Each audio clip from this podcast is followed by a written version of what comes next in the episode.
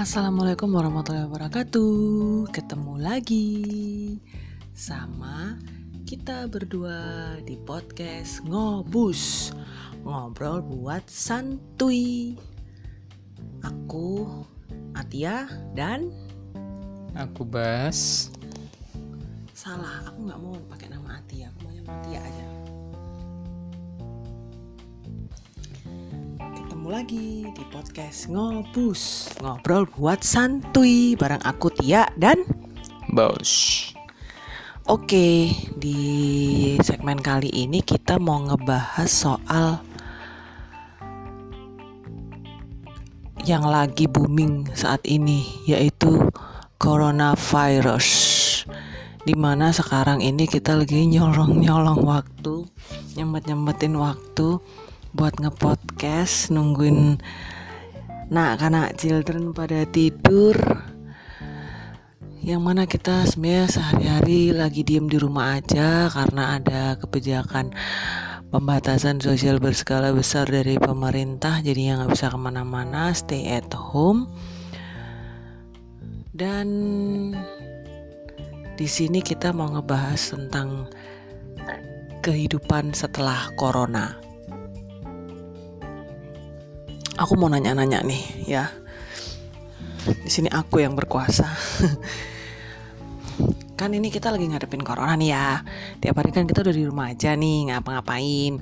Sebenarnya juga nggak ada corona kita juga di rumah aja sih. Cuma nggak enak aja jadi harus dibatasin tuh ngerasanya kayak nggak bebas aja gitu loh. Mana keluar rumah juga udah kayak berasa di hutan belantara sepi banget pokoknya Jakarta berubah banget lah setelah ada ini. Terus menurutmu ini kan nggak bisa dipre nggak bisa diprediksi ya berapa lama lagi bisa? Sebulan lagi dua bulan tiga bulan? Ya dengar dengar sih katanya Juli udah mulai longgar tapi kan ya kita nggak tahu lagi ya kondisi si corona ini dia maunya kayak gimana kan kita nggak tahu. Bisa jadi malah mungkin Juli udah mulai longgar tapi yang ada dia si corona ngamuk karena karena kita udah mulai longgar akhirnya dia kambuh lagi akhirnya orang-orang sakit lagi akhirnya lebih panjang lagi. Tapi ya Allah alam sih kita juga nggak pengen kayak gitu tapi kan ada kemungkinan seperti itu ya toh. Bisa setahun dua tahun tiga tahun kan kita nggak tahu menurutmu andai kata ini corona berlangsung masih dalam waktu yang lama lagi terus kira-kira setelah ini tuh kehidupan yang kayak gimana yang bakal kita adepin menurutmu menurut Ngana gimana menurut Ngana Oke. Wis, assalamualaikum warahmatullahi wabarakatuh. Jadi gini teman-teman. Ini sebenarnya kan obrolan ini dasarnya yang pertama karena kita itu kan pengusaha ya. Meskipun usaha kita masih UKM sih. Nah, cuma kita selalu cari info yang mungkin ada kaitannya sama usaha sama bisnis yang jelas gimana caranya kita bisa tetap jalanin bisnis kita meskipun ini lagi ada pandemi corona sampai nanti sudah reda pun bisnisnya jadi kayak gimana. Itu yang kita masih selalu penasaran selalu bahas. Kita cari sumber-sumber yang mungkin bisa membantu kita untuk memberi sedikit pencerahan. Nah, sempet sih tadi tadi aku tuh sempet uh, dapat uh, masukan, dapat info dari sebuah narasumber. Sekarang kita ngomong masalah ininya dulu ya, coronanya dulu. Nah, jadi uh, sempet tadi aku dapat info ya, tapi memang aku nggak tahu. Aku juga nggak jamin infonya ini benar. Jadi kita kita jangan jangan ngecas dulu ini benar ini salah terima ya. dulu aja wacana ya ini wa ibaratnya ini wacana nggak tahu juga mungkin aku juga bukan bilang ini wacana siapa tahu ini kenyataan ya, nah jadi karena kan belum belum belum bisa dipastikan benar apa enggaknya. Jadi kita uh, bisa berwacana untuk mencoba berpikir andaikan uh, uh, ke arah sana uh, gitu kan. Ya oke. Okay. uh, ini kita berani ngomong gini mungkin ya karena kita juga ada sedikit background dari sisi pebisnis juga ada background dari sisi medis. Ya ada ada sedikit sedikit tahu lah. Nah ini yang yang sekarang aku mau sampaikan dari narasumber yang aku dengar ini ada seorang profesor di suatu institusi kenamaan di luar negeri tapi dia uh, berposisi di Malaysia. Intinya sih profesor ini menyatakan bahwa eh ternyata coronavirus itu memiliki beberapa tipe.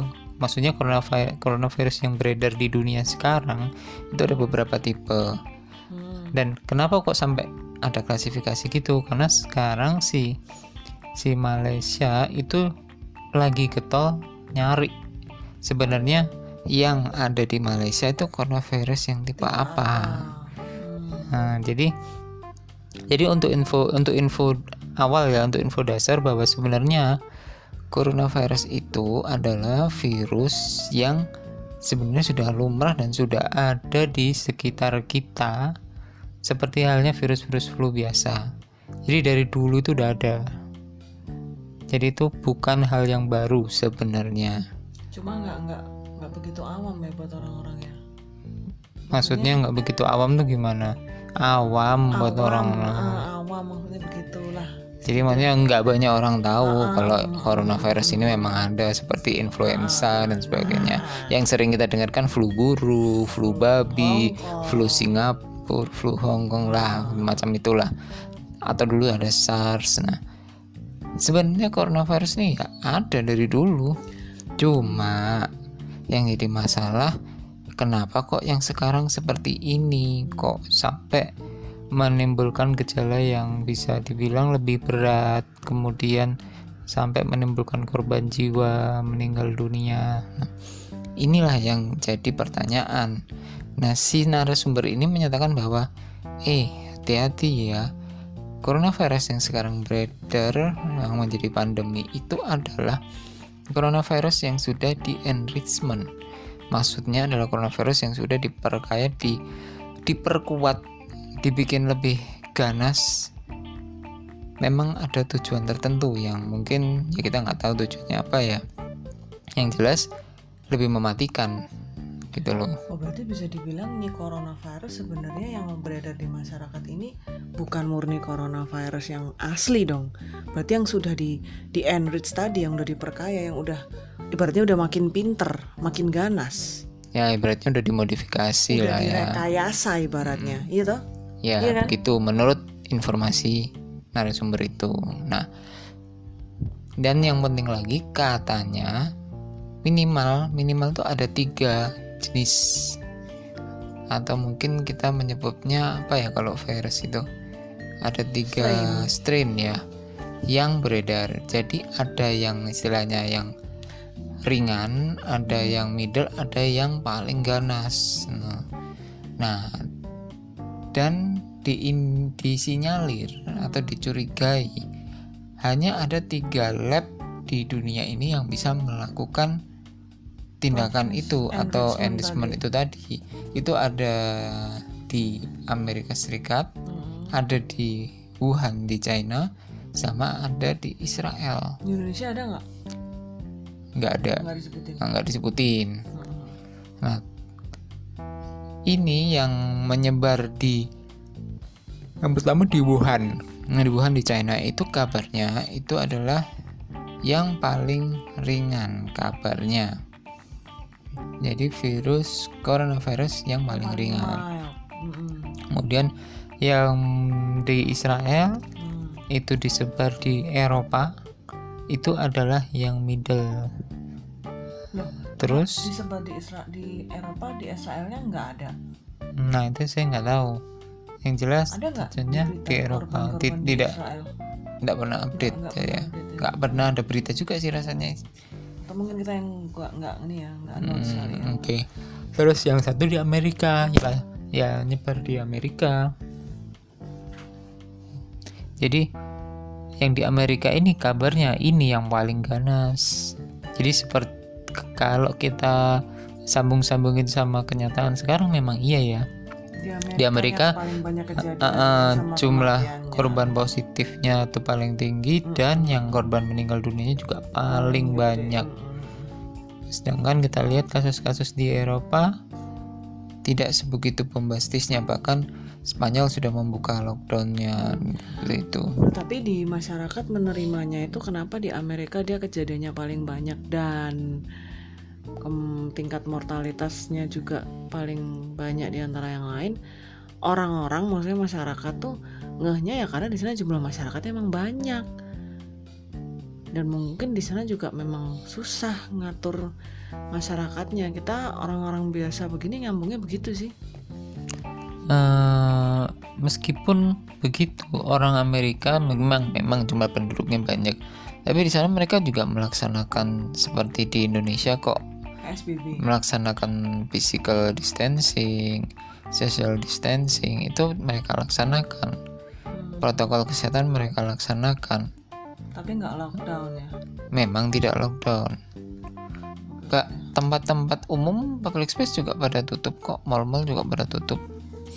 Artinya mereka juga berupaya meskipun dari pihak pemerintah nggak nyuruh gitu sih pihak pemerintah Trump, cenderung acuh tak acuh Mr. Trump. Ah, karena memang ada dia ada indikasi tidak percaya bahwa ini adalah murni penyakit. murni penyakit. Nah, dia kan selalu curiga terus sama China.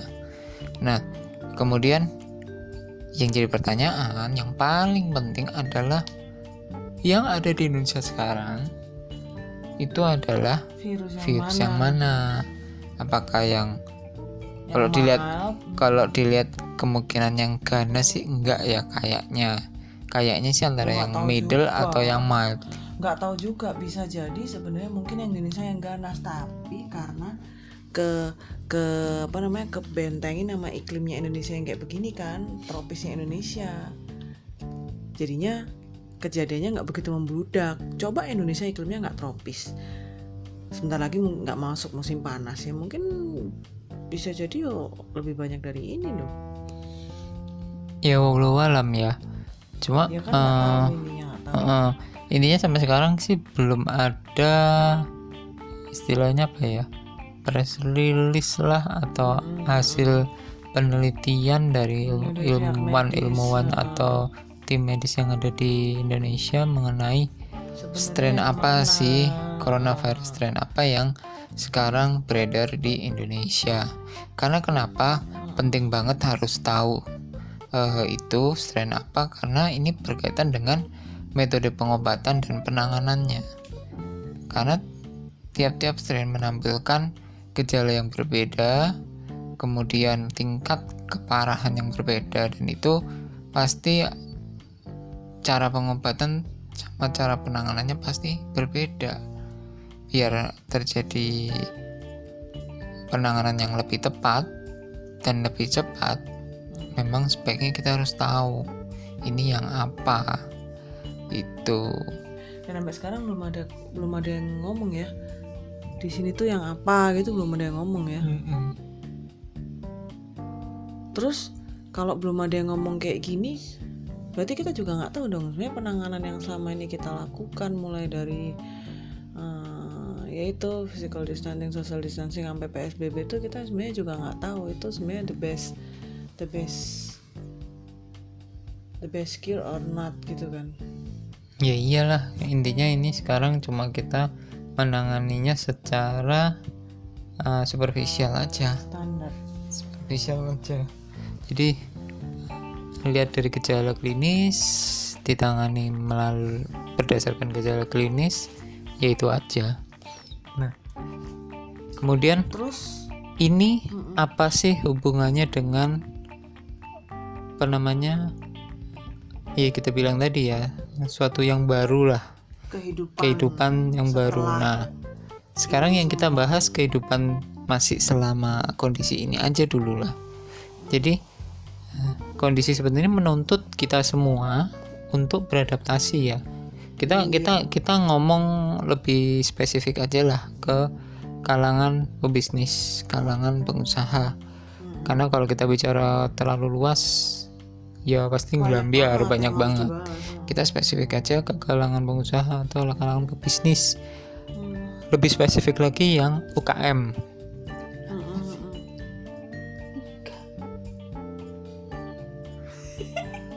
kalangan UKM artinya eh, yang menjalankan bisnisnya dalam skala kecil dan mungkin memiliki karyawan tapi memang jumlahnya juga nggak terlalu banyak dan outletnya juga mungkin belum terlalu banyak dan kebanyakan bertumpu pada penjualan secara offline.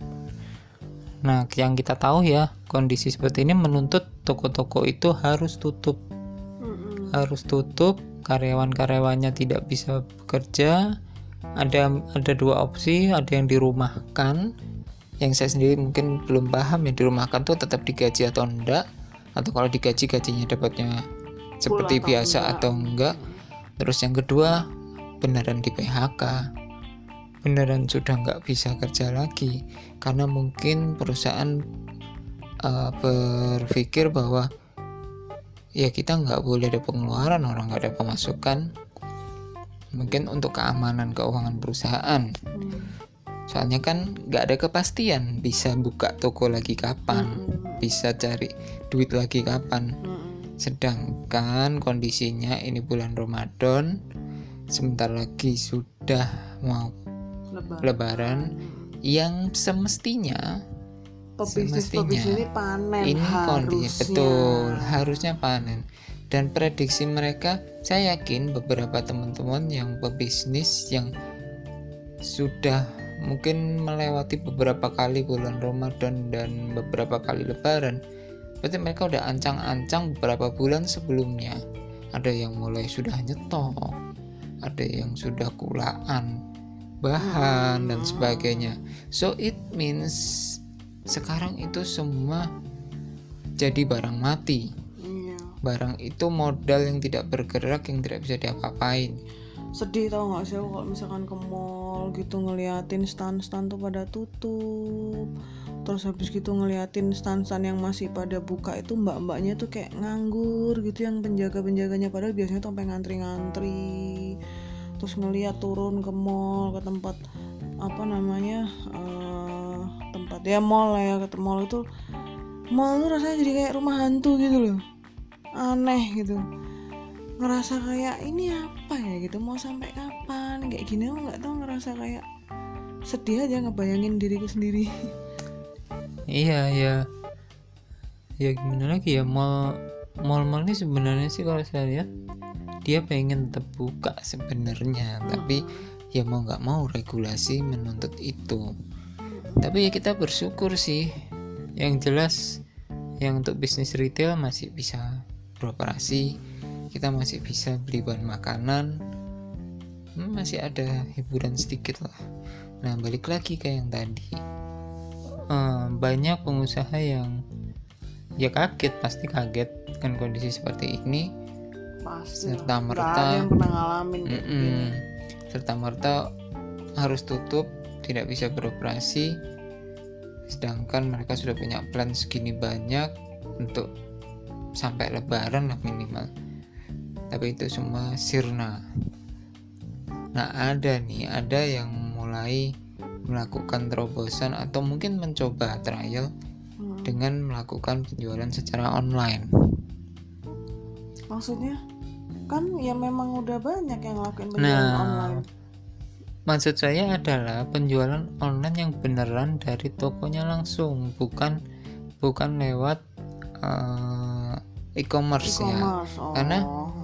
Karena memang yang lebih bonafit saat ini adalah website langsung milik tokonya, bukan lewat e-commerce. Iya, iya. Karena itu lebih meningkatkan trust dari customer. Dari customer. Heeh. Tapi masalahnya Hmm. ternyata belum banyak teman-teman kita yang di UKM itu menjalankan online ya divisi onlinenya. Mereka baru nyoba-nyoba dan itu belum begitu serius. Iya. Akhirnya ya nggak akan bisa me- istilahnya ngejar penjualan offline-nya. Dan itu cover si offline-nya. Iya, belum bisa bukan nggak bisa tapi belum bisa belum bisa karena mereka mungkin beberapa udah punya tapi nggak dijalanin ya kan? di- Ada belum malah- dimaksimalkan ada yang malah belum punya sama sekali Hmm, terus yang kedua, selain memang dari sisi pengusahanya belum maksimal, baik itu secara mempersiapkan eh, intern dari kesiapan konten yang ada di dalam eh, toko online-nya dan promosi toko online-nya. Mm-mm. Yang kedua adalah faktor dari calon customer. Hmm. Calon customer kebanyakan menurut saya belum siap untuk belanja online. Iya benar-benar orang Indonesia.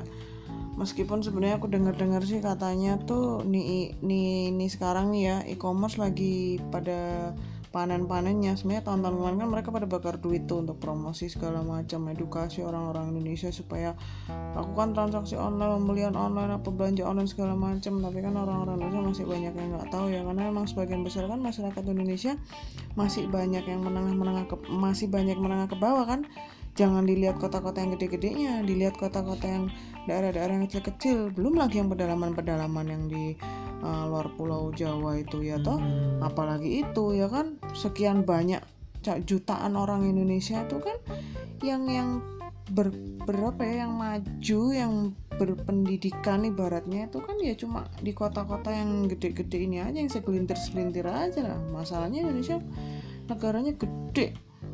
Nah itu sekarang nih katanya mereka lagi pada panen dari hasil promosi bakar duitnya tahun-tahun kemarin itu. Tapi aku kemarin sempat buka berita ada beberapa beberapa beberapa e-commerce tuh yang denial itu. Enggak kita nggak panen kita lo masih biasa aja gitu.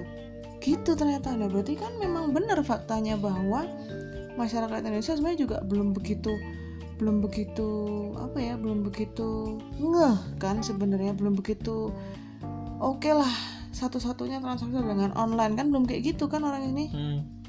Ya itu kalau kita ambil kesimpulan global aja ya atau hipotesa global bahwa karena kan hampir semua orang itu punya gadget, punya smartphone. Mm-mm. Hampir semua orang bisa mengakses internet.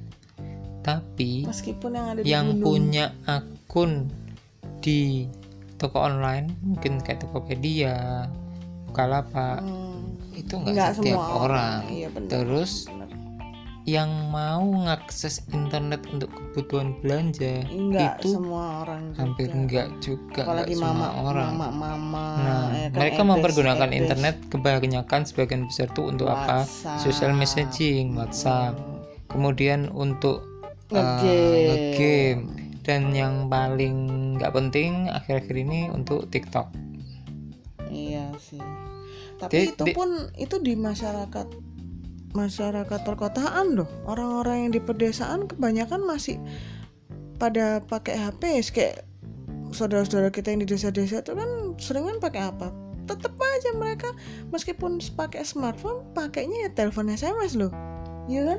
Ya, karena mungkin Hmm, mereka ngerasa kuota internet masih mahal. ah. Karena belinya di counter.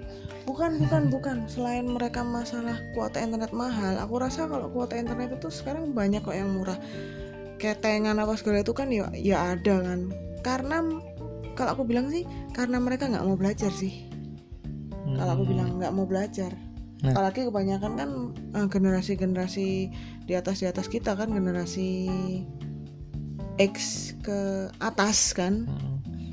orang-orang yang masih yang- kaku yang paling istilahnya membuat eh, ini kan pertama memang kurang promosi ya terus orang-orang jadinya kurang ngerti oh ternyata ada toko online-nya Mm-mm. nah andai kata pun sudah ngerti nih Mm-mm. terus orang juga udah mulai nyoba masuk login nyoba belanja orang Indonesia tuh kebiasaan kan suka ya meskipun dia beli barangnya nggak yang mahal yang biasa tapi suka milih-milih itu Mm-mm. karakter Iya, iya. eh, orang Indonesia, customer Indonesia maunya murah tapi kualitas bagus. milih dan Sukanya nyoba milih, suka nyoba. Ya, contoh kita ke clothing deh, ke toko yang jual baju. Mm-mm. Kalau lihat gambar aja, kalau mungkin orang-orang seperti saya ya yang simple, yang nggak ribet, oke lah asal sesuai gambar aja udah oke. Mm-mm. tapi untuk orang yang mungkin mungkin lebih ke ini ya lebih ke cewek atau orang yang ngerti fashion nggak akan semudah itu gitu loh Hmm. nggak akan semudah itu mempercayai apa yang difoto sama Benar, apa yang iya, ditulis iya. di deskripsi bener bener bener bener nah itu membuat ah nggak ah nanti kalau datang ternyata nggak cocok gimana Hmm. dan sebagainya mereka harus ngefitin ke badan mereka kan Hmm. harus di mak plek gitu loh. Hmm, mak hmm. weng maksudnya biar enak gitu dipakainya. Terus yang para laki ada kata nih misal nih udah ada yang oke lah cocok deh masuklah ke payment gateway.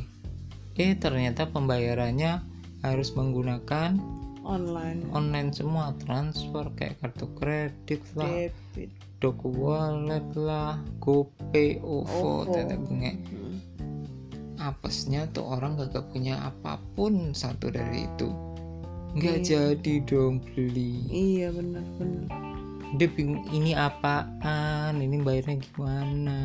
Heeh, heeh. Aku punya nih uang tunai, aku punya. Aku Heeh. punya nih uang satu juta. Aku cuma habis 500 ribu ini ada nih, tapi aku nggak bisa bayar. Aku ngerti caranya. itu itu beneran loh beneran loh. Aku ngalamin loh. Nggak usah jauh-jauh deh. Yang GoFood pembelian GoFood kan bayarnya pakai GoPay kan? Kayak yang di festival-festival itu loh. Itu kan dia pakai GoPay. Itu sering loh aku nemuin orang ibu-ibu gitu kadang bapak-bapak. Bahkan ada yang yang bukan orang tua loh. Itu dia nggak bisa bayar pakai GoPay ada yang memang nggak nggak punya. ngerti caranya. nggak nggak ada yang memang nggak punya itu aplikasi tapi ada juga yang punya aplikasi itu tapi nggak tahu gimana caranya. Akhirnya nggak jadi beli loh. Beneran nggak jadi beli. Nggak cuma sekali dua kali aku nemuin orang kayak gitu. Padahal ya nggak. Ya ada beberapa yang udah udah tua sih tapi ada ada juga yang nggak tua. Biasa aja gitu seumuran Hmm. aku. Jadi mungkin mungkin memang yang kan jadi nggak masalah tua. yang jadi masalah itu orang-orang itu kayak kayak nggak mau belajar iya gitu kalau aku bilang sih karena nggak mau nggak mau belajar. cari tahu. Nggak mau mencoba hal yang Mm-mm. baru kalau bilang bukan karena masalah kuota mahal sih. Iya nggak mau mencoba yang baru. Khawatir lah. Mereka masih ada nggak rasa mau ribet. Ah, bukan nggak mau ribet. Mereka ada rasa untrusted sama mode pembayaran Iya, digital. iya. mereka ngerasa pembayaran belanja ya udah pakai uang ribet Ah, amat. mereka tidak mau keluar dari kebiasaan. Ininya tuh. Mm-mm. Orang Indonesia tuh kayak gitu. Susah diajak untuk keluar dari kebiasaan atau keluar dari adat itu susah. Tapi sekalinya mereka bisa mereka akan pakai terus saya yakin. Orang Indonesia tuh gitu. Sekalinya mungkin ada yang ngajarin ada yang nyontoin sampai dia bisa dia akan pakai terus. Kalau itu terbukti mudah tapi kalau sekalinya dia nyoba ternyata ribet. nggak mau. bakal dipakai selamanya. Iya benar. Tapi kalau orang-orang seperti seperti saya kan ya itu ke mana-mana bondone yo mek kartu debit. Mm-mm. dompet isinya ya cuma kartu debit. Nggak ada cash. Nggak ada cash hampir nggak ada cash. Ada sih tapi cuma seribu dua ribu. Iya ya pokoknya untuk untuk jaga-jaga aja deh tapi hampir nggak ada cash. Ngasih tip ke Pak Ojol aja pakai GoPay GoPay pakai OVO. Nggak pernah yang langsung ngasih cash. Tunai ya kan? Mm. pokoknya kalau yang mungkin seangkatan kita mungkin sudah banyak yang melek Mm-mm. digital payment lah ya. Mm-mm. tapi untuk yang mungkin sekelas babe sekelas ya belum tentu loh. Ya tadi kan aku bilang kan iya. yang waktu aku ketemu beberapa orang itu ya memang itu cuma segelintir Iya. orang aja sih. Kan ada yang seumuran aku ada juga. ada ada. Ya, mungkin dia kurang gaul. Atau mungkin ya itu nggak mau belajar. Nggak mau belajar. Mm-mm. Nah, ini hal ini kita perlu cermati ya, artinya mau nggak mau belanja online pembayarannya pasti dengan sistem seperti itu. Mau nggak mau kita harus bisa ngedukasi calon customer kita. Hmm. Nah, karena dengan kondisi yang sekarang ini, it means kita akan sering berkomunikasi dengan pihak lain itu secara online Mm-mm. akhirnya jual beli online Mm-mm. dan artinya tidak ada uang kertas di sana. Mm-mm. Nah, ini ini menjadi future kan, menjadi new istilahnya new normal. Mm-mm. New normal itu suatu keadaan yang yes biasa aja tapi itu baru Tapi itu baru. nggak seperti yang kemarin-kemarin mm, di mana yang biasanya kita bisa ke toko, bisa milih, lihat-lihat, sekarang nggak bisa. Tapi kita tetap bisa belanja, Mm-mm. itu loh intinya.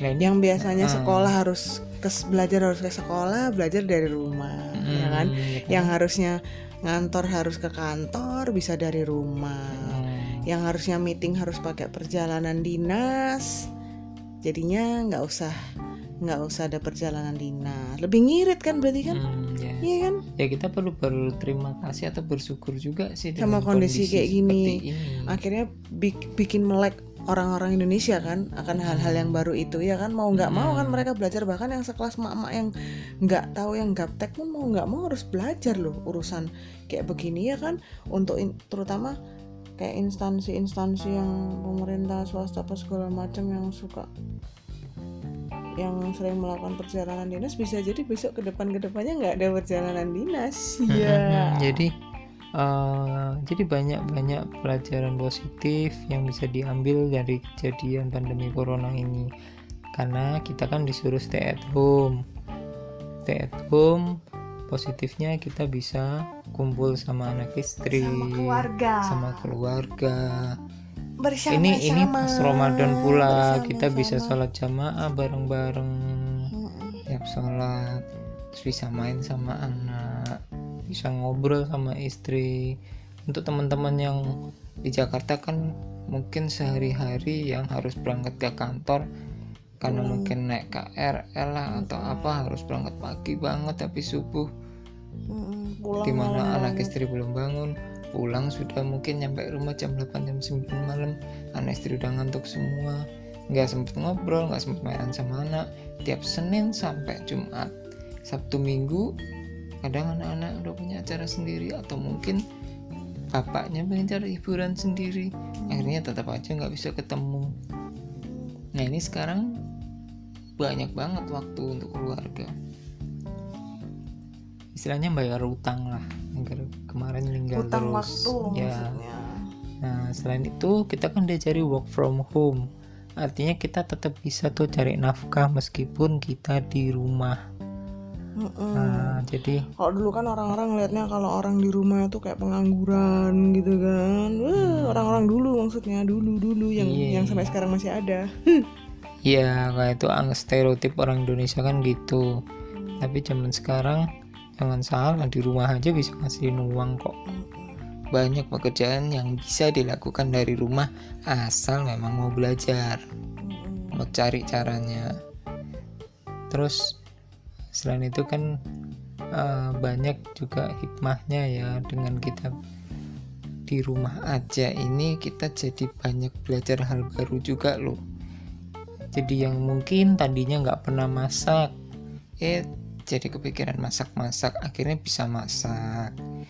Yang tadinya mungkin ngerasa apa namanya? Nggak bisa nggak bisa ini. eh, apa namanya aplikasi mungkin nggak bisa buka-buka laptop lah ibaratnya yang gaptek gaptek buat laptop apa bisa buka-buka laptop Nah, terus kita juga jadi lebih fleksibel yang nggak tuh. bisa moto jadi bisa moto Hmm. yang nggak bisa ceramah jadi bisa ceramah yang nggak bisa ngaji jadi bisa ngaji kan Terus kita juga lebih fleksibel mau ketemu orang silaturahim meeting bahkan kita nggak perlu sampai harus jauh-jauh datang ke tempat orang itu. Kita bisa lewat uh, media seperti Zoom, WhatsApp call, Skype, semua terakomodir di situ. Kita nggak perlu meeting harus keluar jauh keluar rumah bensin keluar keluar bensin waktu. neraktir pula. Kayaknya udah udah nggak zaman sekarang semua diajari efisien. Traktir customer udah traktir mahal-mahal nggak? Deal. Iya. Sekarang kan nggak usah nggak usah sungkan-sungkan nggak pakai naktir mah biasa aja. Mm-mm. jadi memang ini kita diajarin efisien. Nah deal nggak? kayak deal lu kagak keluar duit lah ibaratnya ya. Mm, ya keluar pulsa doang. Jadi jadi memang kondisi ini alhamdulillah kita banyak bersyukur. Terus dari kondisi ini kita kan akhirnya itu tadi mengalami new normal. New normal ini bisa menjadi normal aja nanti bukan new lagi. Nah setelah nanti diprediksi entah berapa bulan lagi pandemi ini berakhir nah ini kita menjadi kebiasaan sudah nanti.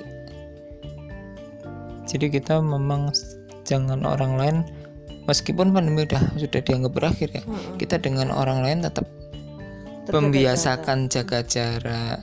Jadi kayak kita misalkan antri di tempat umum tidak berkerumun. Iya, benar. kita juga uh, membiasakan bersih. Mm-mm. kita jadi rajin tetap rajin cuci tangan. Kemudian tidak perlu salaman. Nah salaman ini ternyata bahaya loh. Mm-mm. bahayanya apa? Satu ya kalau memang antara cowok cewek bukan muhrim pasti. Tapi kalau sesama itu ada transfer kuman atau virus loh dari tangan orang Iya, yang kita tidak sadari. Mm. nah nah itu kalau kita ndak nyalami balik kan ya ndak enak dikira sombong. Sekarang ada Biasa caranya. aja. santai aja. Jadi ndak perlu jadi masalah gitu loh hal kayak gitu. Nanti udah mm-mm. hal-hal adat istiadat yang kayak gitu udah nggak jadi permasalahan yang Mm-mm. besar gitu ya guys Nah, jadi kita Big tahu deal. sama tahu terus kita juga jadi belajar sabar ya ini beneran diuji sabar hmm, jadi kita mau istilahnya melihat uh, kondisi yang dialami sama semua orang tapi tetap ada yang lebih susah dari kita itu tetap ada. Akhirnya kita juga membantu kondisi orang lain yang lebih susah. Nah akhirnya apa jiwa-jiwa empati itu akan semakin muncul iya, dengan benar, kondisi seperti ini. Kita sama-sama susah karena susahnya sama-sama gitu loh.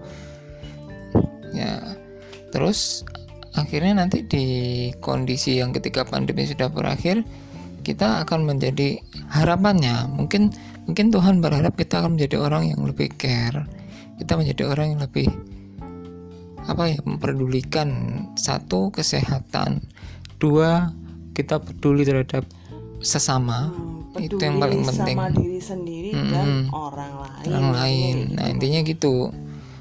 Nah ini menjadi bagus banget kan kalau ini memang jadi apa ya kebiasaan nantinya gitu. Nah terus bagi dunia usaha, bagi dunia bisnis, Hmm. adaptasinya adalah kita akan terus meningkatkan transaksi Transaksi secara online gitu. Transaksi secara online ini mungkin kalau sekarang kita lagi nanti. kita ngerasa aduh nggak ada duitnya belum ada feedback segala macam iya memang sekarang. Buat segelintir orang ada feedback tapi buat beberapa orang nggak ada feedback. Iya kan? Maksudnya tuh Hmm. masih masih mungkin 50-50 kali lah ya enggak kalau dibandingin sama mereka jualan secara offline yang biasanya tokonya seramai itu Hmm, pasti nggak ada feedback bilangnya. benar-benar karena ya istilahnya merubah kebiasaan gitu loh. Jadi intinya nggak apa-apa nih siapin aja dari sekarang. Meskipun sekarang kondisinya masih sepi toko online-nya dan sebagainya, tapi siapin aja infrastruktur infrastrukturnya siapin. Kemudian promosi udah mulai dijalanin. Kemudian nanti kalau kondisi sudah membaik orang apa calon customer tuh pasti pelan-pelan belajar kok. Pelan-pelan mereka ya ya mau gimana lagi? Mm-mm. Bisanya lewat portal online belanjanya mau nggak mau mereka akan belajar. apalagi uh, customer-customer yang sudah existing dan itu bisa dibilang fanatik loyal atau loyal Hmm. terhadap brandmu Mm-mm. pasti ya mau-mau aja iya. Nah, yang paling penting sediain layanan customer care deh, tetap. Kenapa? Karena mungkin tuh bisa bantu eh, calon customer kita yang kesulitan bertransaksi, kita akan bisa tuntun itu biar beneran terjadi transaksi. Jangan sampai mental gitu loh. jadi customer care kita itu penting itu yang bisa uh, uh, istilahnya mungkin nanti akan menjadi tumpuan baru dalam bisnis kita itu uh, tidak saya nggak nggak batasi ya bisnis apa yang seperti ini tapi ini sudah dijadikan pilot project adalah teman-teman yang bisnis di kuliner dan itu didukung oleh uh, penyedia jasa layanan transportasi online, Online. seperti Grab Gojek Food. sama uh, Grab Grab. yang saat ini insya Allah di Indonesia layanan mereka GrabFood dan GoFood GoFood. itu sudah cukup besar dan tersebar di seluruh Indonesia. Brand-brand besar pun sudah masuk dan artinya uh, transaksi pembelian makanan secara online dengan memanfaatkan jasa driver ojol itu sudah uh, beneran berjalan dan ada perputaran uang yang nyata di situ. jadi kayak ketergantungan gitu kan maksudnya Mm. orang-orang kuliner tuh dan dan si customer juga juga ini pengalaman pribadi aja sih nggak maksudnya kalau ketika aku sudah merasakan segitu mudahnya pakai bantuan dari tenaga apa driver online ojek online untuk nganterin kita makanan nganterin kita barang. Terus ketika aku pengen pesen makanan tapi makanan tuh nggak terdaftar di GoFood atau di GrabFood tuh kayak jadi males beli gitu loh. Ya kan? Karena kan harus harus nyari dulu namanya warungnya tuh apa alamatnya di mana harus ngepoin manual gitu ribet gitu loh tapi kalau mereka udah kedaftar di GoFood atau di GrabFood kan enak tinggal masukin aja namanya apa langsung keluar beres Nah, tapi meskipun begitu, eh, tetap beberapa outlet, beberapa merek itu mempunyai website pribadi mereka. Ya kita ambil contoh aja lah. Ada kopi kenangan, ada fore. Heeh. Oh, itu iya, mereka iya, iya. tetap melakukan penjualan lewat, Lewat website websitenya. mereka sendiri dan mereka memberikan promo yang berbeda kalau beli lewat website mereka sendiri dibandingkan beli melalui aplikasi GoFood ataupun GrabFood. Nah, tapi ngirimnya gimana? Ngirimnya Tetap pak? tetap pakai ojek, Nah, sama Tapi- aja kan. transaksinya portalnya lewat iya. punya mereka.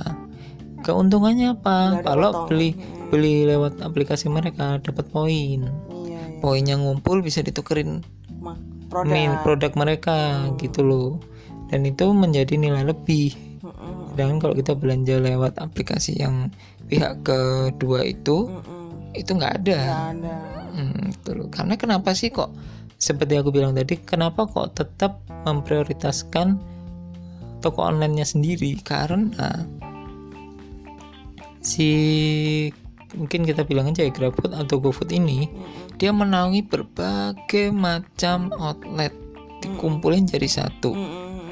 Belum tentu outlet kita yang muncul di pop up mereka Iya. dan orang Indonesia mungkin yang agak gaptek itu ngertinya yang muncul di pop up yang ada atau di yang ada di situ. karusel slide Iya. itu aja yang Heeh. ada yang ada di situ. gitu loh Iya. karena untuk membuka restoran lain mereka harus search Heeh. atau mungkin masuk ke kategori-kategori itu Iya, iya, iya. dan itu membuat orang Next yang time jadinya orang ya males. bukan masalah next time buat orang nggak ngerti gitu loh Oh iya.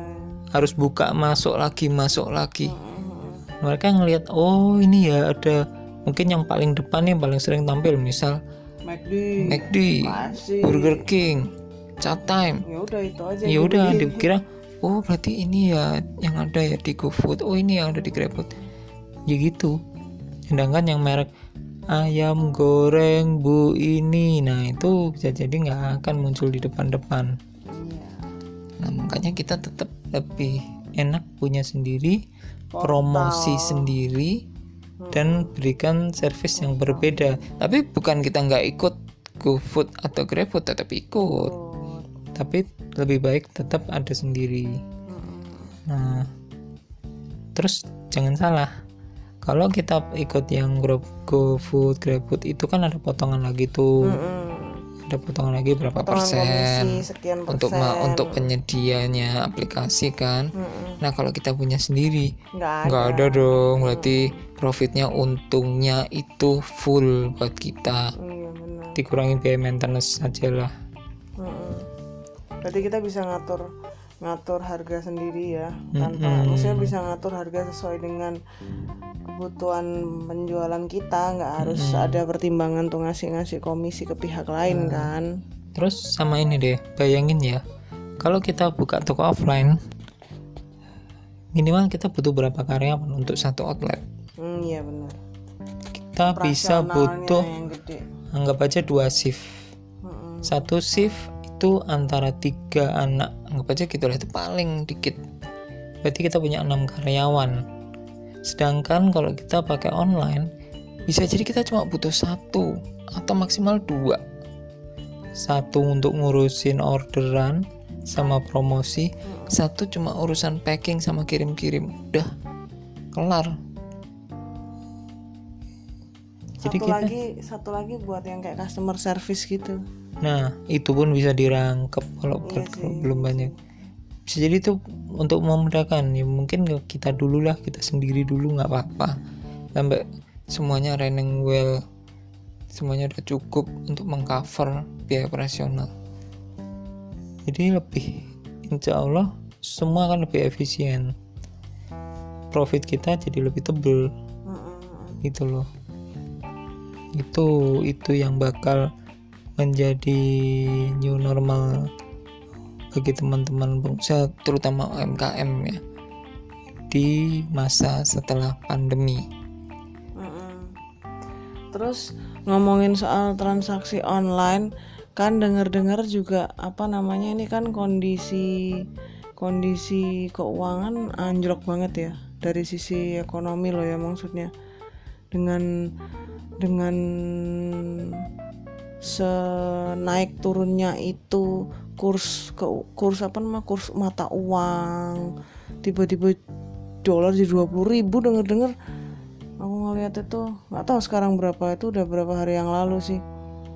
Nah terus maksudnya eh, apakah dengan transaksi online tuh akan menyelesaikan masalah soal kenaikan kenaikan kurs itu? Yang mana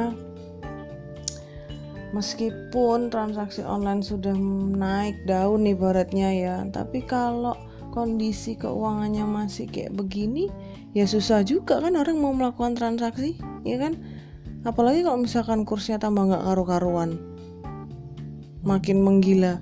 Sebenarnya yang bikin nentuin nentuin kurs tuh siapa sih?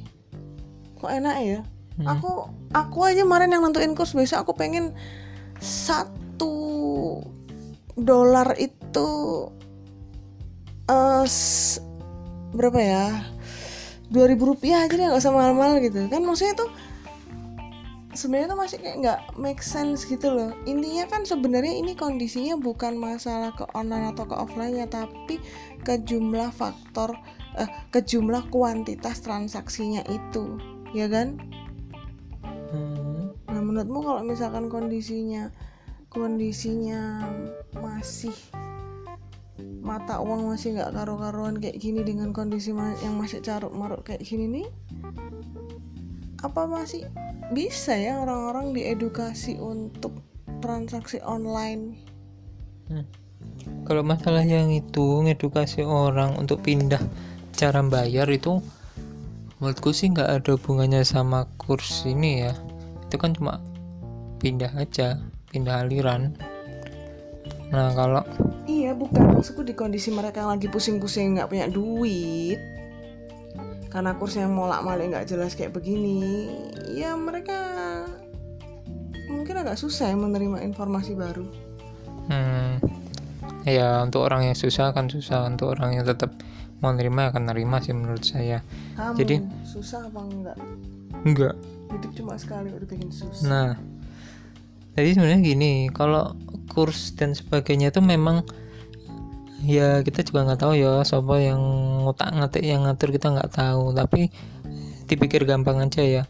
Eh, satu negara kondisi perekonomiannya istilahnya mungkin nilai mata uangnya akan bagus dan membaik.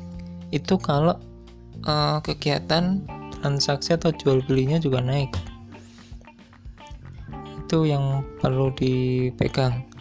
Kalau orang banyak belanja intinya itu itu pasti akan naik nilai mata uangnya. Nah sekarang kan memang orang ngerem-ngerem belanja kan?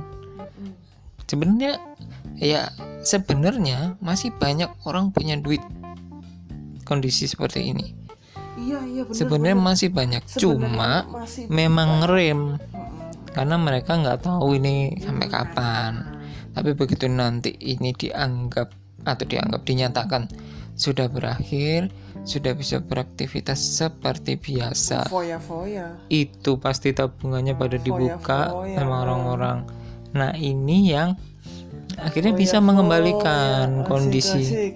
kondisi yang tadi apa nilai rupiah yang sempat anjlok pasti pelan-pelan akan naik lagi gitu loh. Karena perekonomian jalan lagi. Iya, iya, intinya iya, iya, itu. iya. jadi kalau aku bilang sih ya ini cuma kayak vakum aja gitu Iya loh. sih.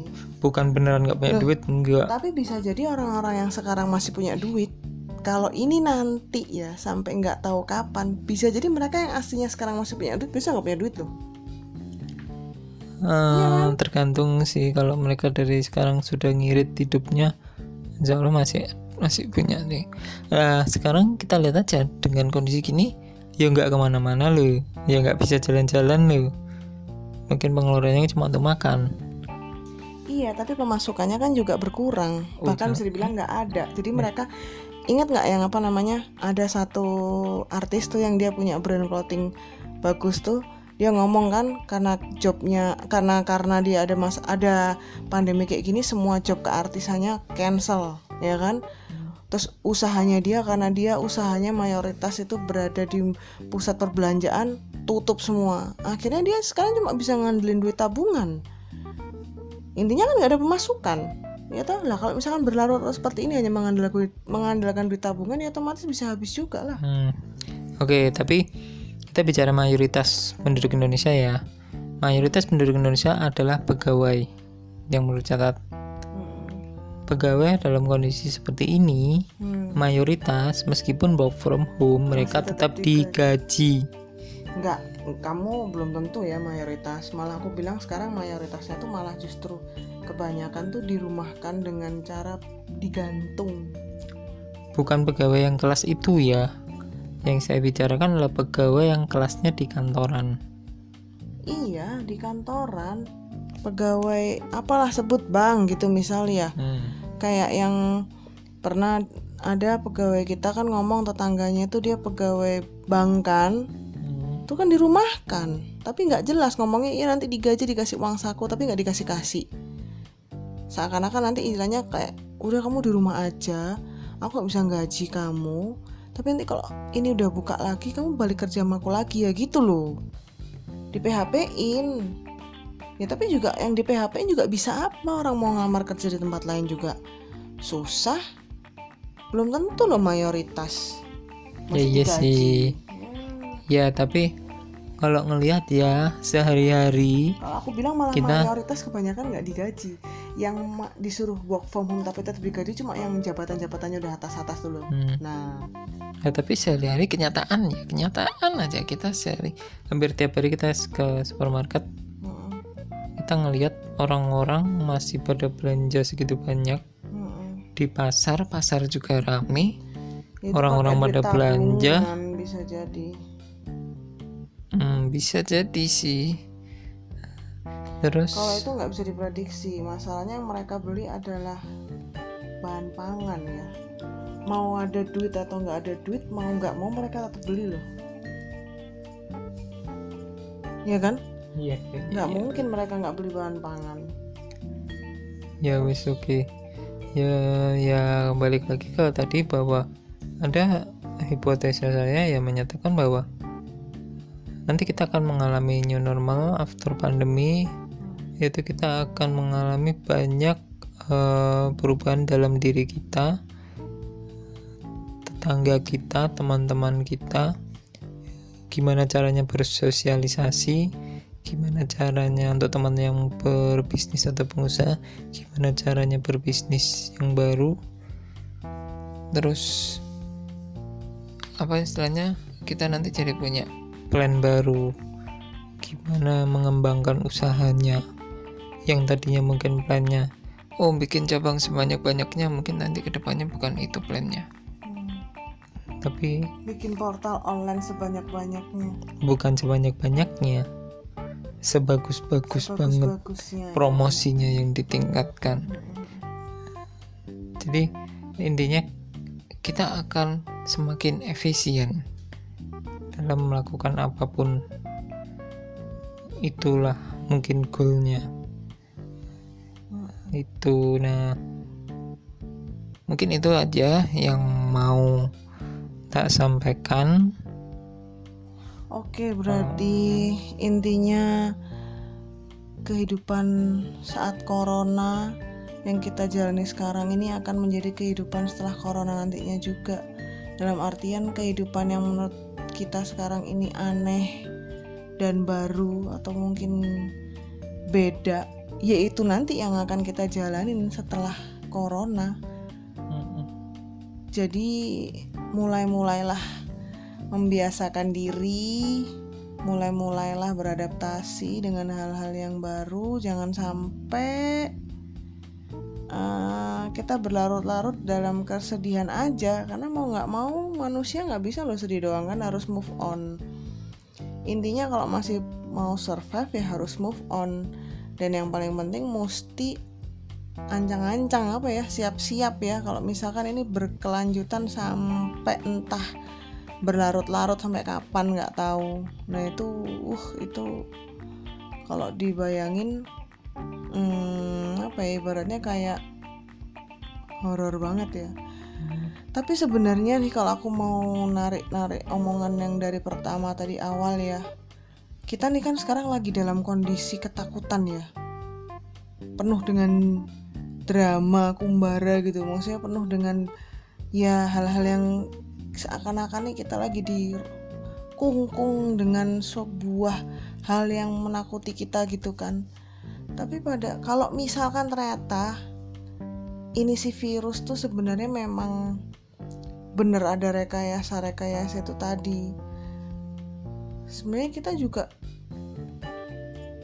nggak perlu nggak perlu yang gimana ya nggak perlu yang berlarut-larut dalam kesedihan dalam jangka waktu maksudnya bukan kesedihan ya berlarut-larut membayangkan bahwa ini akan terjadi wow nggak tahu nih sampai kapan kayak gini gini terus kita mesti gimana? Terus kita nggak tahu terus aduh kayak gimana? Kayak terpuruk banget gitu kan. Seakan-akan kita sekarang lagi terpuruk banget.